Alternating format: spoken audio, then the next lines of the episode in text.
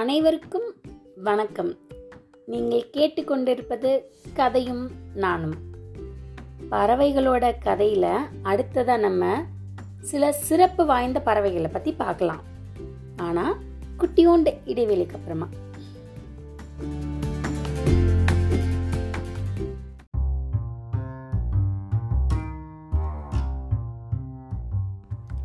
இந்த உலகத்திலே மிகப்பெரிய முட்டை போடுற பறவையும் ரொம்ப உயரமான பறவையும் எதுன்னு உங்க யாருக்காவது தெரியுமா?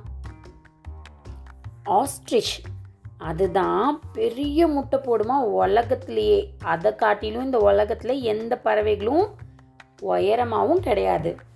அதே மாதிரி ஹம்மிங் பேர்ட்னு கேள்விப்பட்டிருக்கோம் இல்லையா? அந்த பறவையோட முட்டை தான் உலகத்தில் ரொம்ப குட்டியூண்டு முட்டை. இன்னொரு சிறப்பு இருக்கு இந்த ஹம்மிங் பேர்டுக்கு கூட்டமா பறவைகள் எல்லாம் பறக்கிறத நீங்க பார்த்துருக்கீங்களா? ஒன்று வி மாதிரி. ஏதாவது ஒரு கோணத்துல தான் அது பறக்கும். ஏன் அப்படி பறக்குதுன்னு நீங்க என்னைக்காவது யோசிச்சு பார்த்துருக்கீங்களா?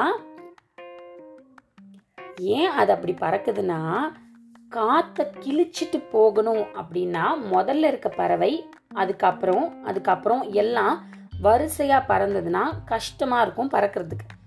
இதுவே இந்த வி வடிவத்தில் முக்கோண வடிவத்தில் பறந்துச்சுன்னா அத்தனை பறவைகளோட ரக்கையும் அடிக்கிறதுக்கும் காற்றை கிழிச்சிட்டு போகிறதுக்கும் உதவியாக இருக்கும். ஆனால் பறவைகளுக்கு ஒரு குணம் உண்டு. இந்த வி வடிவத்தில் பறக்கும்போது கடைசியாக பறந்த பறவை கொஞ்ச நேரம் கழித்து முதல் இடத்துக்கு வந்துடும் ஏன்னா முதல்ல பறக்கிற பறவைக்கு ரொம்ப சக்தி வேணும். அதுதானே காற்றை முதல்ல எதிர்கொள்ளுது.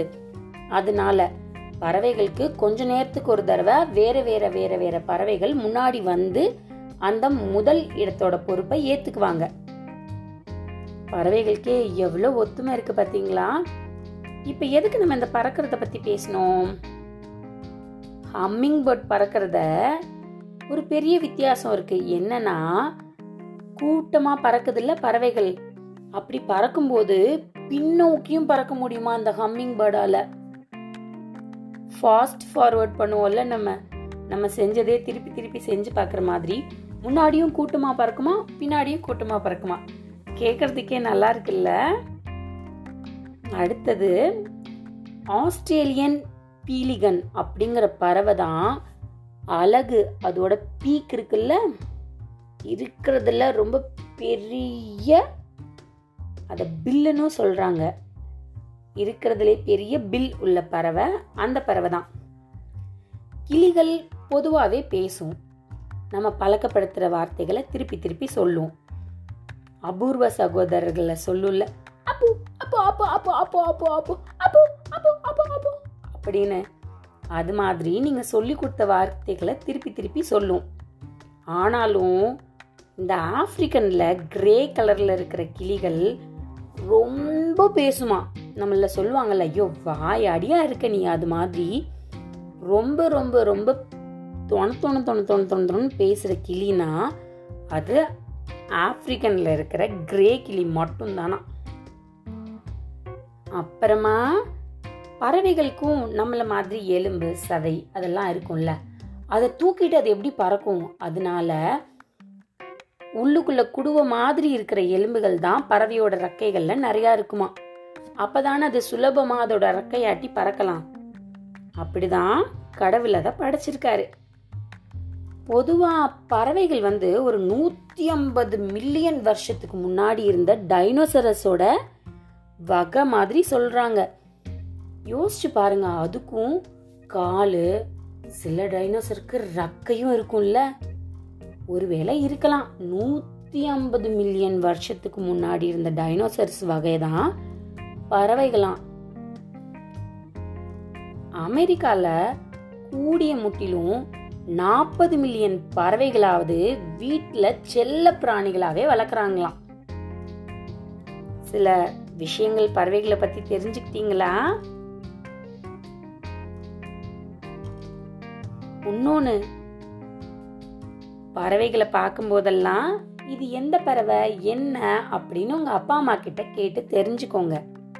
நம்ம பெரும்பாலும் பச்சை கலர்ல பார்த்தா அது கிளி கருப்புல பார்த்தா மைனா குயில் இப்படிதான் நம்ம வகைப்படுத்திட்டு வரோம் இல்லையா? ஆனா அப்படி கிடையாது. ஏகப்பட்ட நம்ம மரம் கொத்தி பார்த்துருந்தீங்கன்னா தெரியும். ஆனா மீன் கொத்தி தெரியுமா யாருக்காவது? பார்க்கறதுக்கு அதே மாதிரி தான் இருக்கும். குருவி நமக்கு தெரியும்.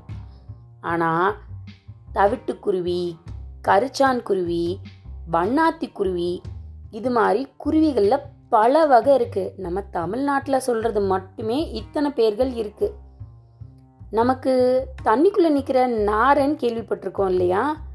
அந்த நாரைக்கே வன்னி கொக்கு கிழுவை சின்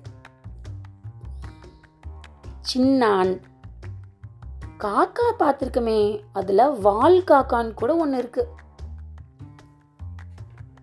சிட்டுக்குருவின்னு நம்ம சொல்லுவோமே அது மாதிரி தையல் சிட்டுன்னு இருக்கு. குருவி மாதிரி மாங்குயில் இருக்கு.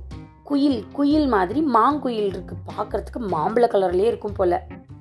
இது மாதிரி நமக்கு தெரியாத பறவைகளோட பேர் பல இருக்கு இந்த உலகத்துல. இதுல என்ன ஒரு விந்தையான விஷயம்னா நம்ம வாழ்ந்துட்டு இருக்கிற இடத்துல இருக்கிற பக்கத்தில் உள்ள பறவைகளோட பேரே தெரியறதில்ல. கரண்டி வாயன்னு ஒரு பறவை இருக்கு. அதோட வாய் பார்க்கறதுக்கு சின்ன ஸ்பூன் மாதிரியே இருக்குமா? இங்கிலீஷில் இதை ஸ்பூன் பெல்ஸ் அப்படின்னு சொல்லுவாங்களாம்.